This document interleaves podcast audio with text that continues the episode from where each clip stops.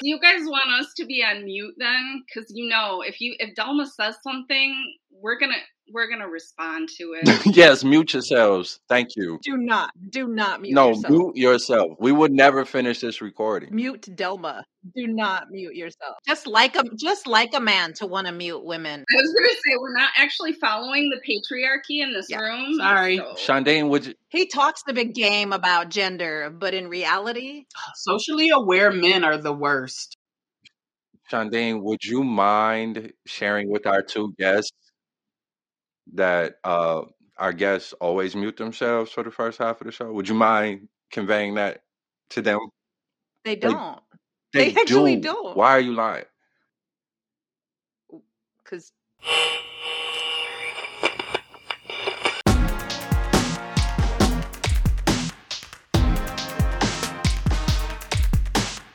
Welcome to another episode of Dive in Justice, the podcast that explores building ideal communities with our less than ideal selves. I am Delma Jackson. And I'm Shondine Garcia, and we are so excited today to be joined with two brilliant women, Stevie Atkins and Teresa Springer. And hopefully, they're also going to bring all of their brilliance and energy and wisdom and give Delma a hard time as well. That's that's your hope for this episode. Yes, Wow. I think it's reasonable. I'm so keeping that because I need our listeners to understand how you treat me. Like for real, for real. Because I catch flack for treating you wrong, but they don't understand. You start this shit. But anyway, um, I'm sorry, I wasn't you listening. I unmuted. I, I- okay, go ahead. Go ahead. Say, never say the thing. mind. What I want to ask you I was pretty sure. is, um, how are you? What's on your mind? What's up? Talk to me. Let's check in. Why do I always have to start because first? I'm always asking you first because I'm nice like that. In control? You're controlling? Yeah, I get it. Well, before we started officially Wow. recording and before we were joined by um, our beautiful guests today, we, you and I were talking deep about harboring ill Yeah. will. Like what, what, what is it about us? What's, what's beneath the harboring the ill will? So we, we can think of it in, in the context of, let me just go with like exes that I've had, Mhm. right? Like they end up, um, flourishing and becoming better people and like do i want them to be bad people no but it'd been nice if they did that shit when they were with me Mhm. um and so like is does that make me a shitty person that that's the shit that's in my head um i don't and i don't mean it like to be clear for anyone who's listening and i don't mean it about the father of my children like the more he flourishes thrives and and grows and it's better for my sons to have you know a, a good man who's growing and thriving and but i also think it's not just about exes like people who have harmed me Mhm. I find it hard to feel compassion for Mhm. them Mhm. i just do and like does that mean does that mean i want them to you know be ter- like what's the opposite of flourish Will like be Wither. decrepit and worse and wither away in in in some shitty bitter unhappy Uh-huh. life i don't know that i want that but i don't know i re- yes i'm a horrible human i do harbor ill will against people who have harmed me and have not done anything around making amends i just do and i don't i want to think that i can center forgiveness all the time i want to try to be someone who um, can be like, well, that's their journey, blah blah blah, and I'm going to be go my journey. And I, but no, I hold on to it. And I think about it, and if I hear through social media that they're doing well, like I, I hope they fucking trip on their way to the goddamn mailbox and like chip their tooth and like struggle to get a dentist appointment and then have to show up in a convening with like a chipped tooth and like can't get access to pain meds and be miserable for the rest of the day. damn that was that was well strung together. Um, not like Yeah, I've thought no, about it it- before or anything. yeah. You know what I mean? no, Yeah. um, I have that issue at the level of individuals. I have that at the level of institutions. I have that at the level of nations, to be honest with you. Like, I feel that way about the United States.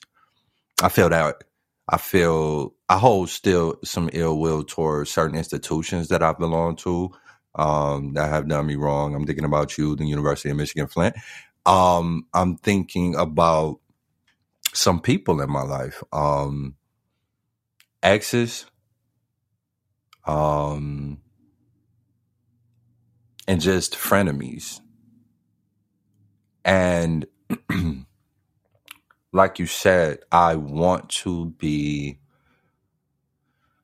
better than I am. And I want to wish the best because what you were saying about the father of your sons is true for communities, it's true for institutions, it's true for nations, right? Like if any of those things are thriving, it's we're all better off for it, right? If any of those components get their shit together, then that means a whole lot of other people have a better existence. And I understand that logically, but it doesn't stop me from yeah, just not wanting to still hold this shit. To get to your point around insta um it, the world is better when these locations institutions individual whatever like that they when they flourish. Hmm we know who has the capa- i like egotistically i don't know whatever i think i know who has the capacity and who doesn't. Like would i celebrate if yale university were burnt down today and never able to like come back up hmm again? You're goddamn right i hmm would. That fucking place tortured hmm me. Like so i don't I, like the ill will is like beyond you know uh, the dean or the president or the whatever chipping his tooth. The ill will is because i don't believe they have any fucking hmm capacity hmm right? Our system doesn't have the uh, the capacity. Is it capacity or is it will? doesn't I don't think it to. wants to. yeah. I think it works just fine to sustain itself. And as long as that's the case, it won't change. And when things have changed historically, like when you think about the end of, like I can go all the way back to almost any major shifts in any institutions, they change because the needs of the system changes, not because folks suddenly get, you know, a good heart. a change of heart and they try to be a better human Yeah, sure exactly. Exactly. Um, it works for the folks it's meant to work for. And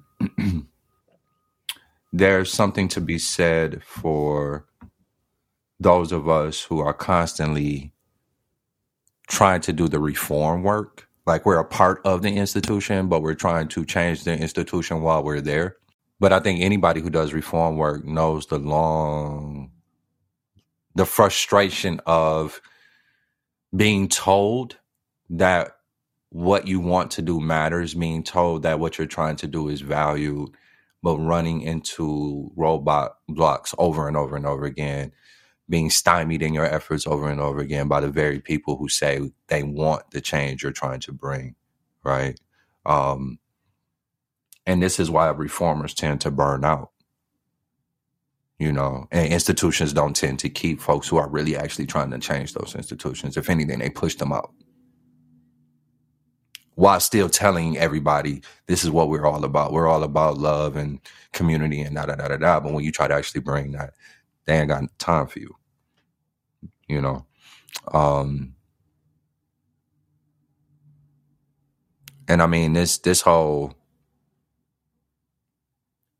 Rittenhouse acquittal speaks to that institutional mistrust it's the reason that you know I do reform work because I'm invested in the same system that I hate. That same system pays my bills. So that's why I'm not on those streets setting trash cans on fire and throwing them through windows. But you'll never hear me talk bad about those who do because if it wasn't for those folks, nobody would fucking listen to me. Period. So, how can I not harbor ill will? We think about um, things that we do to survive. And later in life, I'm trying to undo some of those behaviors that have that I was required to do to make it to survive. Um, example, uh, like perfectionism in the workplace and, and always having to show up a certain way and to do it this way and be, you know, as white as I could be to survive. And I'm trying to uninterrupt that. Why am I not running at interrupting the harboring of ill will, both on a personal level and an institutional level? Is, um, is what I'm currently asking myself. A couple things. Yes, I want to run at being better. And it's always easier to do in the abstract. It becomes far more difficult to be better, be more graceful, be more patient, more loving, etc. When you give me something specific to contend with, when I have to contend with something at that level of specificity, it's very difficult to access grace, mercy, compassion, all of that it's a protective mechanism. You are asking why we do that? Why we don't run toward that? Because we want to survive. We are trying to protect ourselves. So my question so my question that and that's where I was going, so I appreciate it. Whiteness and me operationalizing it doesn't serve me, and I'm trying to stop that. Does protectionism in the way you labeled it is that something I sh- like we need to like I mean it, like is that is that the same? So I think um I want to make the distinction between what I perceive as manufactured fear, which is often what I see as the primary tactic in patriarchy, white supremacy, heteronormativity, etc. It's always that they're coming to get you story. And so they manufacture a boogeyman, a boogie woman, so that they yeah. can then garner their followers into a protectionistic worldview. The shit we are talking about right now, folks are dead, and this motherfucker walked. That's that's a good distinction. I'm with you. I'm with you. That's not manufactured. That's facts. I'm, I'm with you. And so they have to make up their shit because we don't have a rash of black cops killing white kids. We don't have a rash of, you know, violence perpetrated from the left. That Antifa boogeyman does not exist. But the Proud Boys do. Yeah, they're my neighbors. Exactly.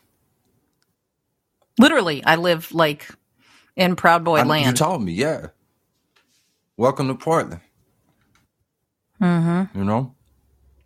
And so I think we take a moment, we mourn, we protect ourselves mentally, emotionally, physically, if we have to, to the extent that we are able. And if we are about the work of healing, then I think part of that work is recognizing when we have to protect ourselves. Okay, but let's let, us let us go back and dig into the, the some of the terribleness of um You can speak for your psyche, but my psyche, you just reminded me of something. Like if I say I want to center healing and I want to I to be better on and help hold space for people who are healing and, and all that things, I remember when people at the University of Oregon were so fucking horrible to me. They kicked me out of the program. Like it was terrible. I had to do all this stuff because I wanted to say, because I, I dared to say in this leadership program, can we study non white leaders? Maybe just one of them. um, but I would dream up things to do to them and just nurture that dream. I mean, I wanted to buy sumac oil and put it under the car handles or on the railings of their homes so that they would touch it and then touch their body, their eyes, you know, like poison sumac or like poison ivy or poison oak. I used to dream of like getting vials and doing that to them. I mean, I spent a lot of time thinking about. I still remember it. This was like I thought you were going to say I spent a lot of know- money ordering that shit. no.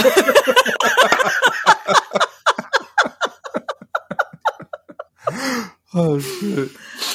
Oh man. like I used to like I would talk about it. Be like, what what if what if what Mhm. if what Mhm. if hmm that can't be healthy? hmm I um I feel like I want to bring in a, a therapist because I have a feeling like you know my partner is a therapist and I have a feeling I know what she would say to some of this. You know, I What would think she I say? think What would she I say? think um Channel in, channel her in right, now. Right. I suspect that she would say that even fantasizing to that extent in some ways is healthy.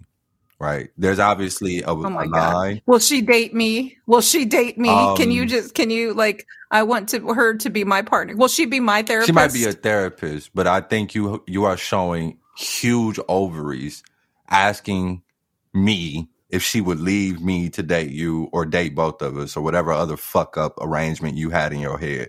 Uh that takes huge ovaries. I want to recognize that. I want to honor that and also say fuck off. Seriously though, do you Would think she would date me? Because seriously. I'm just saying if that's the message, that feels like more compassion than I've actually felt for self in a long ass time. Uh, Permission. Yeah, and so that's Um, that's what I'm here for, right? I'm here to remind you to be compassionate to yourself, right? Um, you don't need to steal my partner to have access to that. She gives it to me, I pass it on to you. I am the middleman, okay? Yeah, Calm I'm gonna down. I'm gonna go ahead and reach out to her I on my own, just so you know. So much. I know. Because I'm scared you're actually going to take her. That's what it is.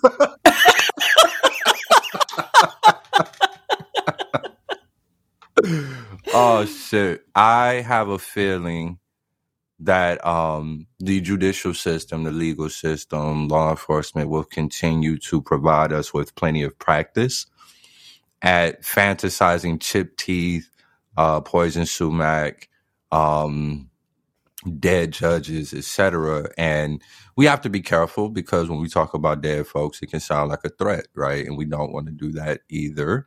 Um, but hey, bad publicity is still publicity, so fuck it.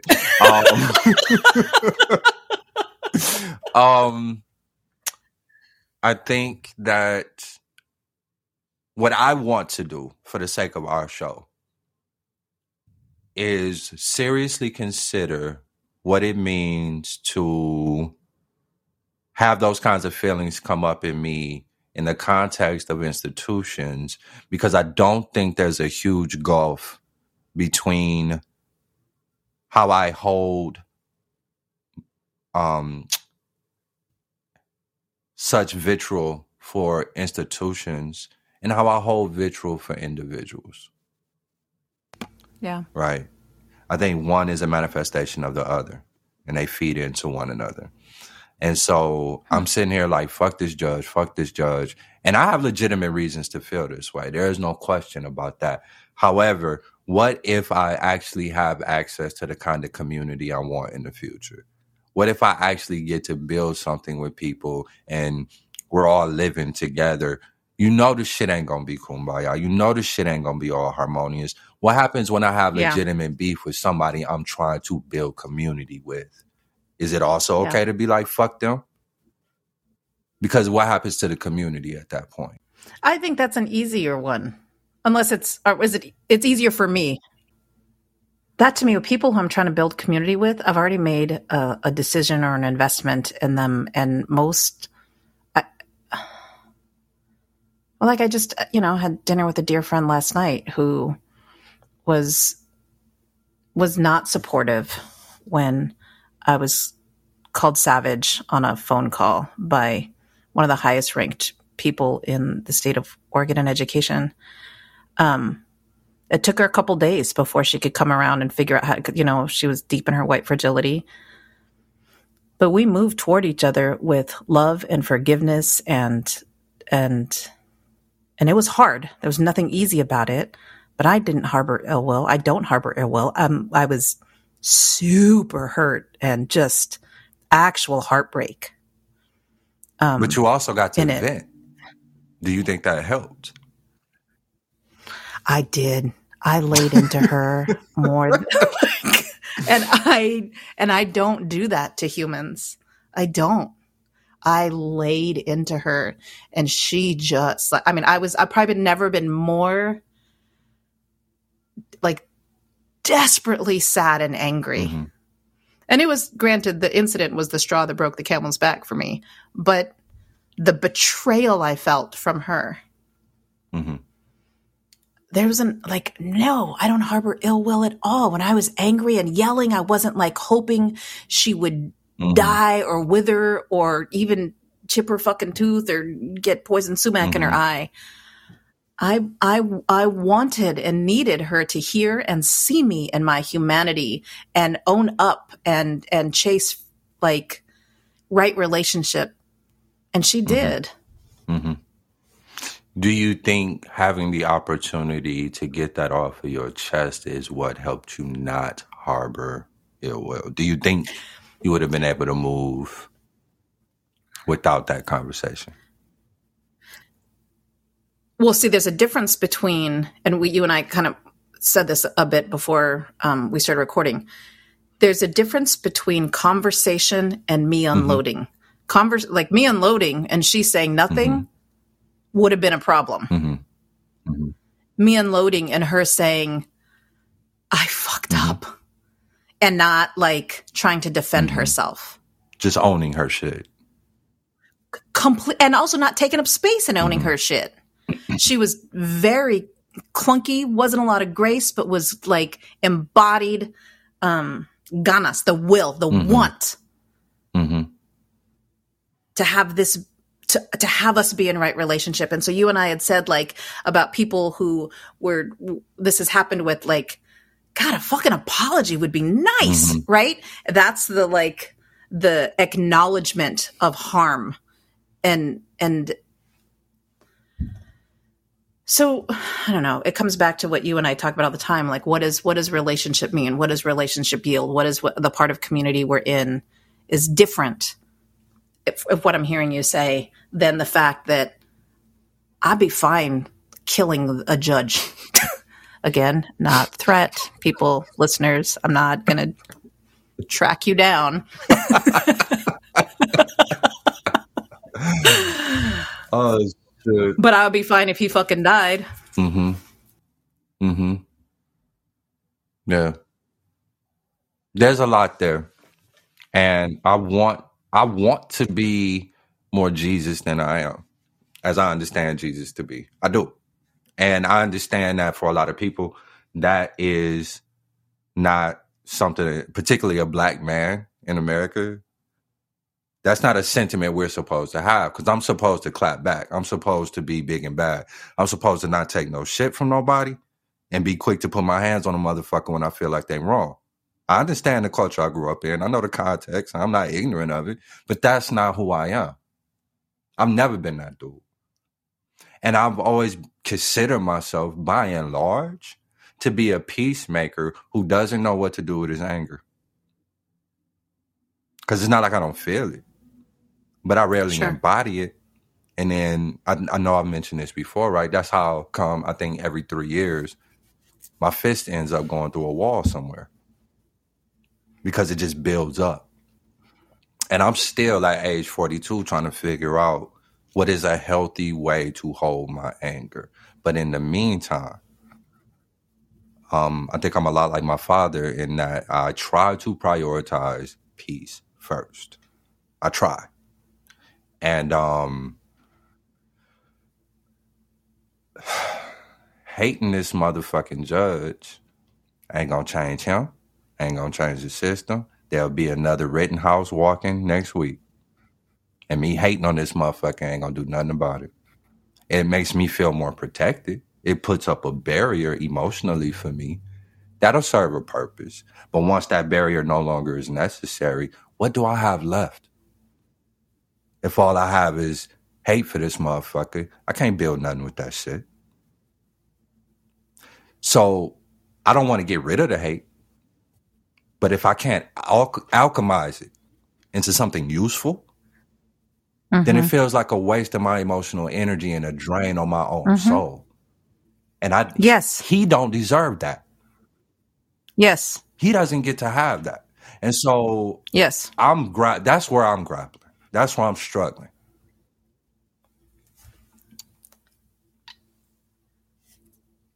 One, agree with everything you just said. Yes, same. I'm not going to be able to enjoy even the rest of my afternoon, right? I can't like, and it's all unfair and all of the things.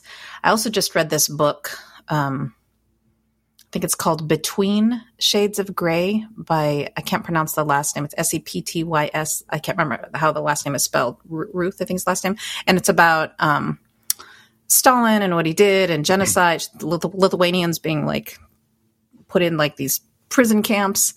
And the character, the mom, is constantly compassionate to uh, these prison guards who are starving them, mm-hmm. hurting them, killing them, beating them, constantly compassionate, no matter mm-hmm. what. And when you talked about yourself and like the anger and putting peace first and blah, blah, blah like, I want to be that mom. Mm-hmm. And I have no compassion for self when I'm not. And I dream of, you know, someone who has harmed me, mm-hmm. hurting, or institutions who have harmed me. I like mm-hmm. it's an aspiration. And you said something though that that made me think like that's not who I am. That's not my way of being. That's not my I'm wondering people talk about the concept of second nature, like what's second nature to you, and you'll see some people and they'll do something. You're like, oh yeah, that's not my second nature. My second nature is to blink or whatever mm-hmm. the thing is. Um, is it wrong to want something that isn't manifesting itself as second nature? Can you ask that differently? I think I understand what you're asking. Is it wrong to want to be like this character in this book, this person who like is centers forgiveness in this way and like love no matter what? Is it wrong to want that? If maybe there's like that's actually not me. That what if that isn't second mm-hmm. nature? Mm-hmm. What if I am just like not I just don't have that capacity. yeah, I don't doubt that some of us are, and I and I'm using archetypes or even tropes. Yeah. So it's an oversimplification. I do genuinely believe that there are some people on this planet who just have warrior energy. I think there are those who have healing energy. I think it's hard to know what healthy versions of that look like because we live in a culture that celebrates violence, um, sees peace as a weakness, and genders all of it.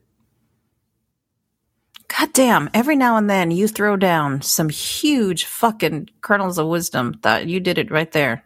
I hope you cut that out that I validated that. I'm going to turn the volume up on that part and probably play some background music and loop it. Don't lie. You're going to make t-shirts and hats and I was just getting warmed Sean up. Yeah. It's so fucking good and so fucking right what you just said. God damn. And, and it bothers you, doesn't it? No, yeah, that's just given. it's, it's no, but it's helpful, honestly. Oh, I want it to not be helpful, but it was. So I, I no, I appreciate that. I know that's hard for you to say, and I appreciate that. um, I know we could go round and round about this forever. I do want to get to our guests. Yeah, seriously, they've had to sit there and listen to us like cry, scream, swear, talk about ourselves for and, 40 and minutes. This people. isn't good. right. So this is a great time to bring them in. Um, yeah.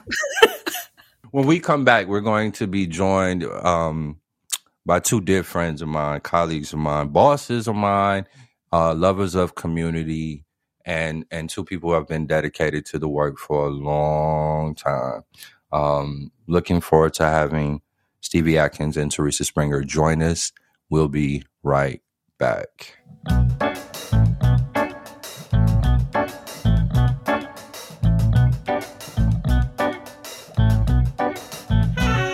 Thank you for giving Diving Justice a listen.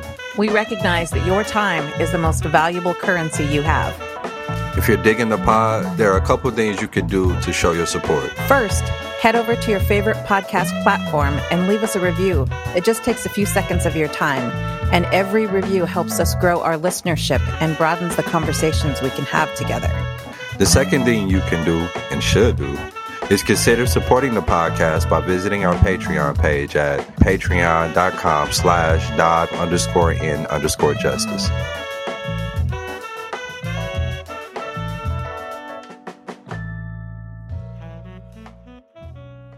Welcome back to the show. Thank you for joining us again. Um, I wanted to take the opportunity now to introduce our guests. Um, I will read their bios, but I'll also talk about them more personally before we jump in. Uh, first and foremost, I wanted to introduce uh, Stevie Atkins. She is the uh, CEO of Wellness Services, which if you're a regular listener, you will probably already know that that is a space I worked in for several years. Um, Stevie is from Flint, Michigan, and has worked in the field of HIV for over 20 years, uh, beginning her career with wellness as a social work intern, intern before being hired on full time. Um, she's worked as an HIV, STI educator and outreach worker, an HIV tester, medical case manager, HIV prevention manager, um, before eventually coming on as CEO in 2010. Uh, she's the co-founder of Safe Space Ally Center and LGBTQ plus drop-in center, uh, Flint's local syringe exchange program, as well as Flint's Gay Pride. Stevie remains committed and focused on social justice by highlighting any inequities within systems and ensuring there are places at the table for mar- marginalized individuals. Um, Teresa Springer, who is the director of programs at Wellness Services, comes to us by way of the House of Springer. She is indeed the first of her name, the writer of grants, the manager of programs, the shaker of systems, rejecter of racist, homophobic, transphobic regimes, denouncer of discrimination, professional side eyer of shady people, and lover of equitable solutions. Um, I know her to be all those things. I can actually back that. Um, I appreciate that. Um, I've had the pleasure of knowing these uh, two women now for shit almost a decade, and um, we worked together in various capacities even before I came on to the staff at Wellness Services, where I spent around five years of my life, and um, I knew when we started this pod that I wanted to get them on. Um, I've worked in multiple institutions in my life, and I think the thing that I took from my time at Wellness is that there are indeed folks who are genuinely trying to lean into the values that they proclaim they have. And that's never easy to do as an institution. And these two women have done that consistently and all the time I've known them. Um, the values of equity, seeing one another, hearing from one another, engaging with one another, um, is something that they've embodied consistently throughout my time there. And that has always left a huge impression on me. Um, they're committed to the work, they're committed to this community, and they know their shit. They both know their shit. And so um, that combination of traits is one that I have found to be rare. I've definitely been spoiled by my time working there. Um, and they're just really good people. And I'm so excited to have them. So, welcome, both of you, to the Thank show. Thank you so much. Thanks for saying all those nice things. My imposter syndrome feels a little less in this moment. That's what's up. I can, for a small fee, I can call you every day and just give you a few words to get you going. Easy. What's up, Teresa? Hey, um, I don't know. I love my oriki, so Whenever somebody reads it, I'm just like, hey, hey, hey. You over there dancing in the background. I feel you. On that shit. Fuck it. Fuck it. No, but thank you all um, for joining us. I appreciate you so much. Um, I wanted to, I guess, start off by asking about one of the very things I spoke to, which is the culture you all were looking to create as you're outward facing, you're doing a lot of inward work, right? So, first things first, can we talk about the agency itself? What is it? What do you do? Um, and then from there, I wanted to move us into maybe thinking about how what you're trying to do out in the community reflects back to what you're trying to do within the agency. Um, but yeah, what is, tell us about wellness in general. What is it? What does it do? Um, what is it? What do we do? So, wellness, uh, we started in about 1985. It's sort of just um, a buddy call hotline. Um, and that was to Mhm. address individuals that were recently diagnosed with HIV and were maybe coming home from the hospital to pass away, um, or they had other um, social support needs. Um, and so it started out as a group of medical professionals um, that were connected to people living with HIV. In addition to giving them sort of um, individualized social support, they were also identifying resources that could assist them with end of life. Um, so that was very much Mm. where our roots were. Um, we functioned that way for a long time. Uh, our soul, sort of our sole service was HIV services, providing medical case management as well as um, HIV education and prevention services like testing and condom distribution and things like that. In 2010, when I came into leadership, um, I immediately knew Teresa needed to come with me up to leadership. And so she was already in a leadership position, but this really allowed us to take a look at um, our clients that have been historically excluded, identify the resources that they just weren't connected to or didn't have access to, um, find ways to create access points. Um, and so that's when the expansion of really hyper focusing in on drug users and the LGBTQ plus community in general. Um, that's really when we started developing those programs. That was the inception of um, our syringe service program began then, as well as uh, Flint Pride, and then our Safe Space Center. Um, and so we've just continued to kind of build on the legacy of the organization. Um, you know, and I think that really our calling is about um, helping clients navigate systems that were not meant for them. Um, and helping them successfully, you know, advocate for themselves. And so sometimes that means um, looking at our own internal structure and figuring out how we can best respond to this need. And is it external or is it internal? Is it something that, you know, really we should be functionally doing? Um, or are we not the person or the people or the entity? And it would be better for us to connect clients um, to external resources. And really, the the infrastructure of the organization has always always been about mutual aid, and I can't say enough for, about that framework. Mm-hmm. Mm-hmm. Yeah, I appreciate that. Um, Teresa, um, I want to build off of what Stevie was just articulating and ask you specifically if you could speak to how that, again, that outward facing piece, right? What it is you all do in the community. Um, what feels important to you that in terms of what happens internally, right? The culture within wellness um, that I know you've always had a, a big hand in helping to develop and maintain. I'm wondering if you might speak to that just a little bit. It's a really good question and um, kind of challenging to to answer. Um, Hurry up. I almost said mama. but like so I think what it is is um we've we've been kind of like uh taught that that work is awful, right? Like going to work and having to do work is just like a burden that we we have to do and not something that we get to do.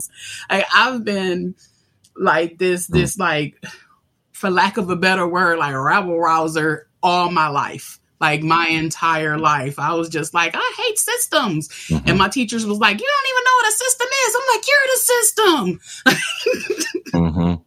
And so, you know, like I, I dropped out of high school like really early because like I just like I hated it so much. And I loved wellness so much. Like I still love wellness. And like I got to go to work and I was just so fun. And Mhm. I really wanted other people to like feel that way. And I felt like we did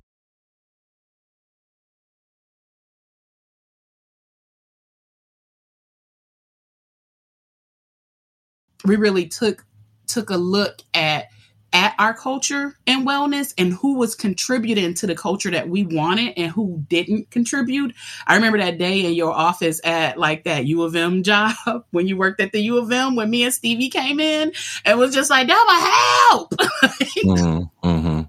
Mhm. and that conversation, like I feel like Stevie was it like a week or two after that, like we like cut this we like cut the check. It was the next week. right and was just like we're we're not we're not doing this and we started um hiring in a more meaningful way not that we weren't hiring a meaningful way before but this time like we we kept like revamping the process and we still do that like right now we're revamping the process um because it feels like every year we're hiring because people move on and um to to things like you how you moved on to this cool thing um and Mhm. left us you know out to dry and didn't care about us like you know like you know but people got to move on and follow their fake heart and so we have to revamp systems a lot Wow. and, and i feel like like a lot of times um with the clients and with with staff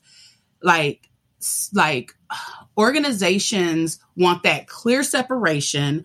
They want you to like be all about the numbers and all about like this systematic like almost a like almost it's oppression. And be like that with the staff too. So coming in as a client is shitty and coming in as a worker is shitty in a lot of environments. And that's not what we wanted here and so like coming in as a client at wellness you you're to be treated like you part of the wellness family. You're to be loved on. You're to be supported. You're to be acknowledged. You're to be met where you are in all that you are. So if you come in and like i don't know we just we, we'll meet you where you at and we're to make you feel good about yourself and not in a way that we're doing our best to make you feel good like we're like actively like we're to make you feel good it's just natural I have a question for both of you. Um, well, one, it makes me want to work there and also makes me feel like, shit, is the work that I do, does that matter? Because the work that you all are doing clearly matters. Um, if you could roll back the time, both of you, um, and and to Stevie, I'm going to ask you. You open with like a buddy called and said, "Let's do this." Well, people call the time and say, "We should do this. We should do that," or "How about do that?" You lean into that for a reason. Like, what was that? Where did that come from? And a similar question for Teresa. Your your your phrase like people don't have to live like that. You talked about it like like I don't have to live like that in high school where it's going to be terrible to me. I don't have to like that. You had a sense of sovereignty of self. Roll back the time. Where did that come from?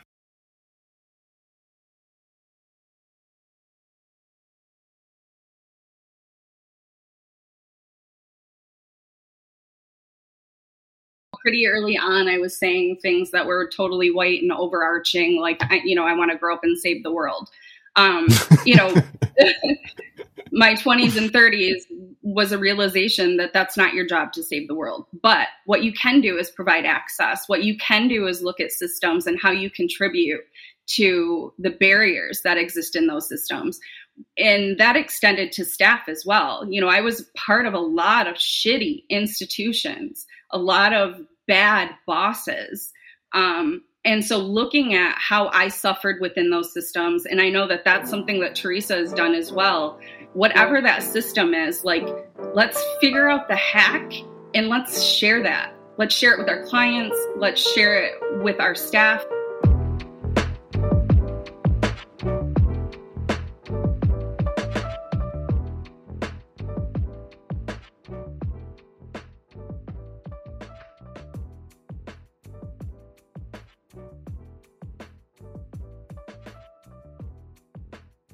Yeah. I'll start with my mom. Um, and not like, oh, my mom was the best, because she was, first of all. but, but, you know, I'm I'm um I'm mixed and my mom's white. Um, and sh- when she had my older brother, she was um, put out from her family. Um, it was um, she came home from the army, and um, they found out who the father was. Uh, her Tim's dad is um, Filipino from the, his Filipino and black, and that black and that color mattered, right? And so mm-hmm. it was mm-hmm. like, oh, you have two choices: adoption, abortion. Get the fuck out, and she got the fuck out. And um, from that, she um, she had a lot of hardships. And when she met my godmom, whose also name is Teresa, like Teresa really like her name was Titi. That's what we called her, Titi. Um, when Titi like, so my mom was like legit like like so I don't know how to put it, but like she was so supportive, and the black women that Titi bought in my mom's life were all super supportive. And mm-hmm. my mom left my dad, who was abusive, because born in 1928 and very much um like was like not a great person because like how can you be a great person when you were born in Jim Crow as a black man and in the war as a black man and like just existing in fucking America as a black man like how can like how can that be like how can that produce greatness mm-hmm. um, and I know that it does but like it did not with him mm-hmm. and um my my mom ended up leaving my dad in the middle of the night and was sleeping in the car. So during the day, she'd go over like TD or Carolyn houses. Carolyn house is funny because um, I have two friends. Um, I have a friend named Carolyn and a friend named KK, and Carolyn nickname was KK. It was just like parallels, right? But anyway, um, and so like one day, TD peeped that my mom was sleeping in the car with me and my brother. And keep in mind, I also have a white sibling um, between me and my older brother Tim, whose um, dad, it, who was white, obviously, decided that he didn't. Can I can I say the n word? He didn't want his kids around um, niggas with the hard er, and decided to snatch her one day.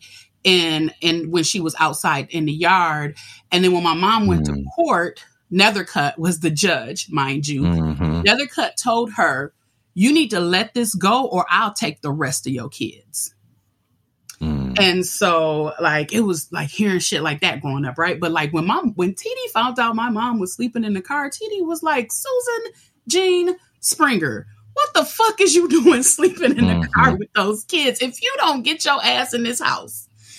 And like from then on, like my mom always had like housing and support and love from black women. Like black women really stepped in and and helped my and shaped who my mom was.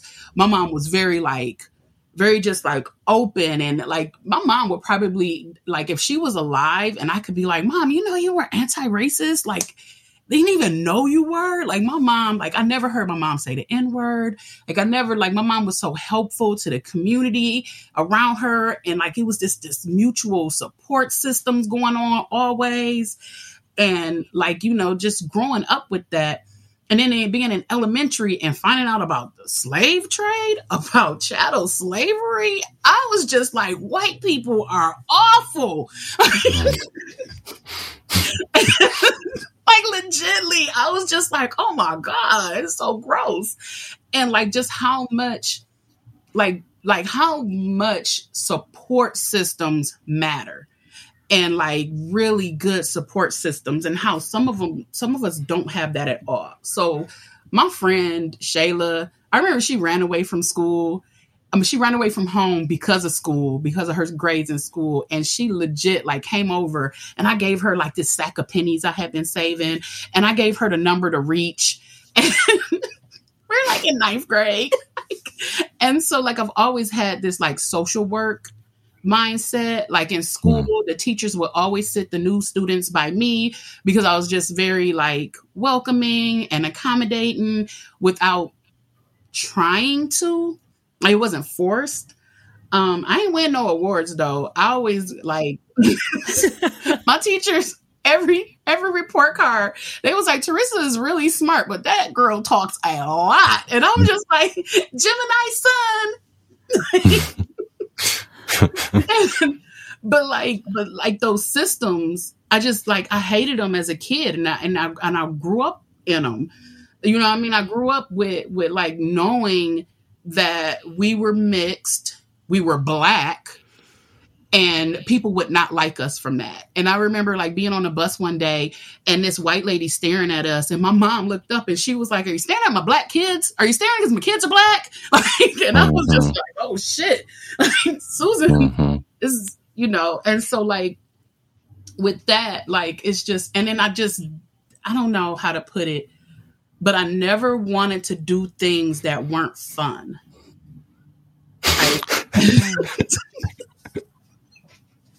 like if I didn't enjoy then it and and like you know with elementary schools elementary school was fun. You got recess you got the holiday parties you got plays and after school activities. Like re- like elementary was fun. And then they threw us into seventh grade and that shit sucked.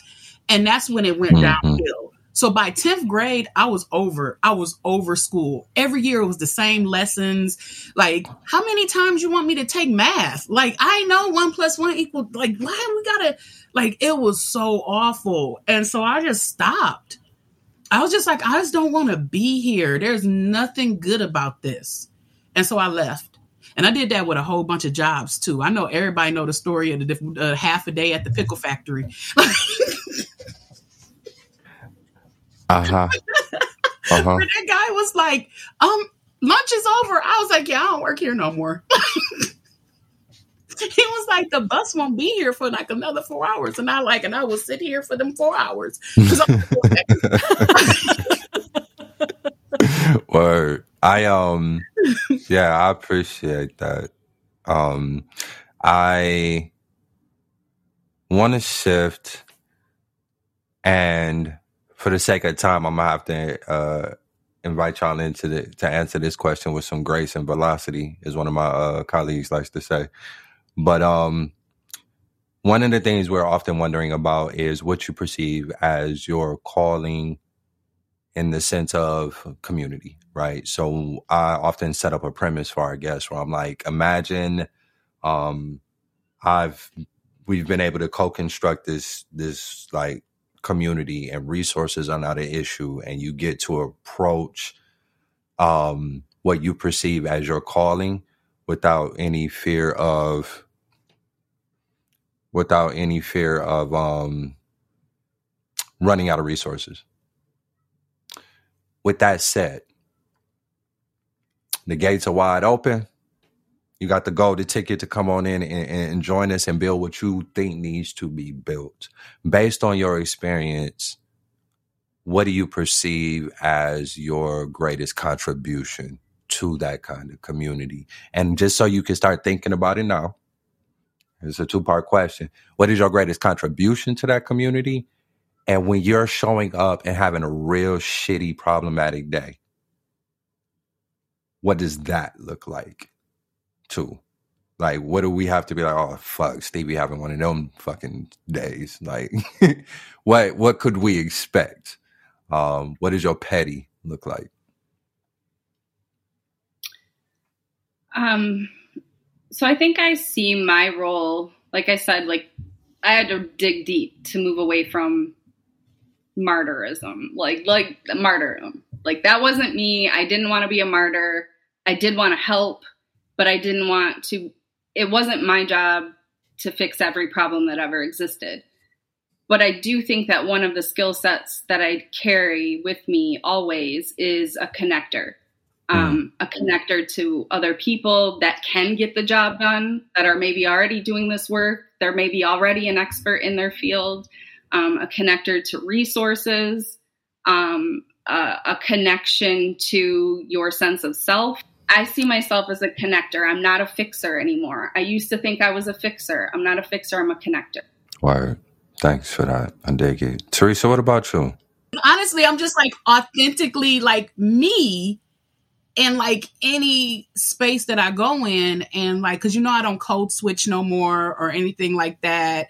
Mhm. And so like I, I hope that I'm mirroring mirroring like that that genuine thing that people want to be, right? Like they want you want to be your authentic self. And I feel like me being myself like shows other people like, "Shit, I could do that shit too. mm-hmm. On the flip side, um, you all were here with Shandine and I when we were talking about harboring ill will. We got off into conversations about institutions and and all of that.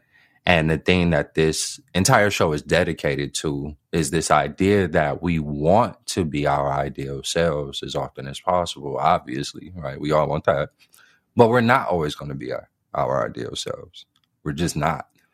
And so, what I want to do with this show in part is normalize the idea that even those of us who are really big on social justice are not always just to ourselves and to each other.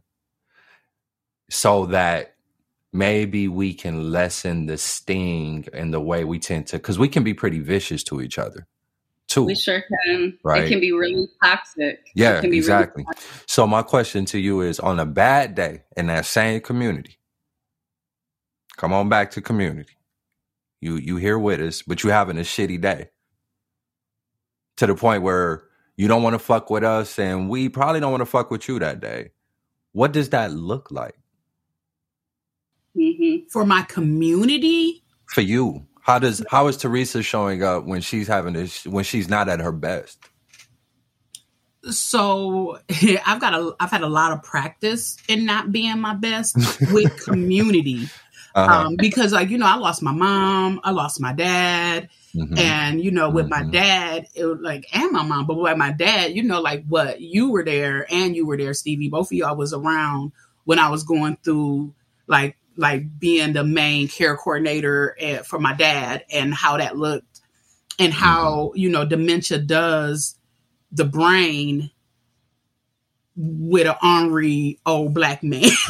Mm, mhm. Right. And so um, for my community, what I, I compartmentalize my bad day and I try not to like put it on them. Um, With staff, I've learned to that, that that I am extra petty and extra like direct and to close myself off and like close that access to me off from them. And Mhm. so Mhm. like and that that takes Mhm. time because I do got a real petty side and it's not it's not. would you uh to the point would you say your petty is um because i don't know that i would consider isolating yourself as petty but if you're talking about um when you talk about being overly direct are we talking about kind of a lashing out I've lashed. is that what you mean Yep. stevie what about you same same question Uh, so early on, I ate it. You know, I would have a bad day, things would be going on in my personal life, and I would not let anybody know that. I just ate it and I kept it moving. mm-hmm. Um, the great Regina Laurie taught me I don't have to do that. Mm-hmm. And so one of the things that she had taught us, or had, just by doing it, right, was every time she facilitated a meeting, she would do that initial check in with you, Mm-hmm. with everybody collectively, to be Mhm. like, you know, where are you sitting right now? Where, you know, what are you what are you bringing to the meeting today?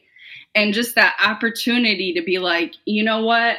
I lost my car keys. the furnace wasn't working. Mm-hmm. I forgot my kid had a, you know, a parent teacher conference today and I showed up to this meeting with all this energy and and used to just sit through it, right? Mm-hmm. While like like I got everything going on. So am I really paying attention to what's happening in this meeting? Right. And those were working meetings. Like those were meetings where we got shit done. Mm-hmm. And so I think by Regina modeling that, mm-hmm. it allowed me, it gave me permission to release that to someone.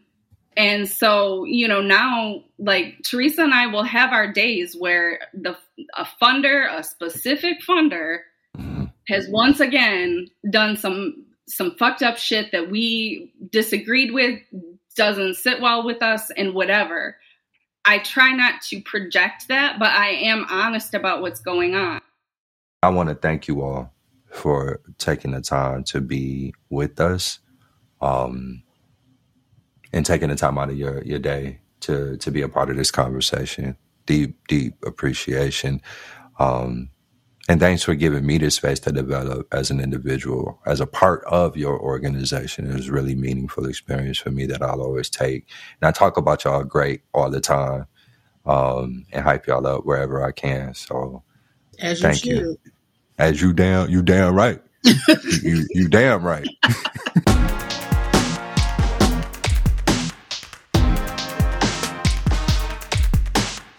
Dive In Justice is a co production of the Center for Whole Communities and Shoreline Consulting.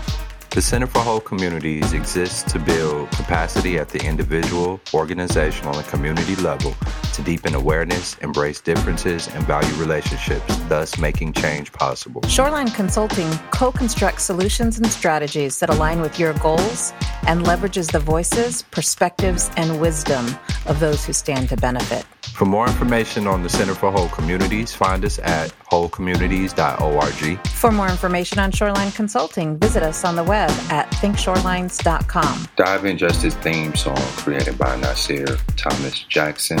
Doug Fahrenstein is our audio engineer. Sarah McCandless is our administrative support. Jennifer Cotting and Soraya Yamada Sapien help us out with marketing and promotional support. Thank you all so much. Without your continued efforts, this show would not be possible.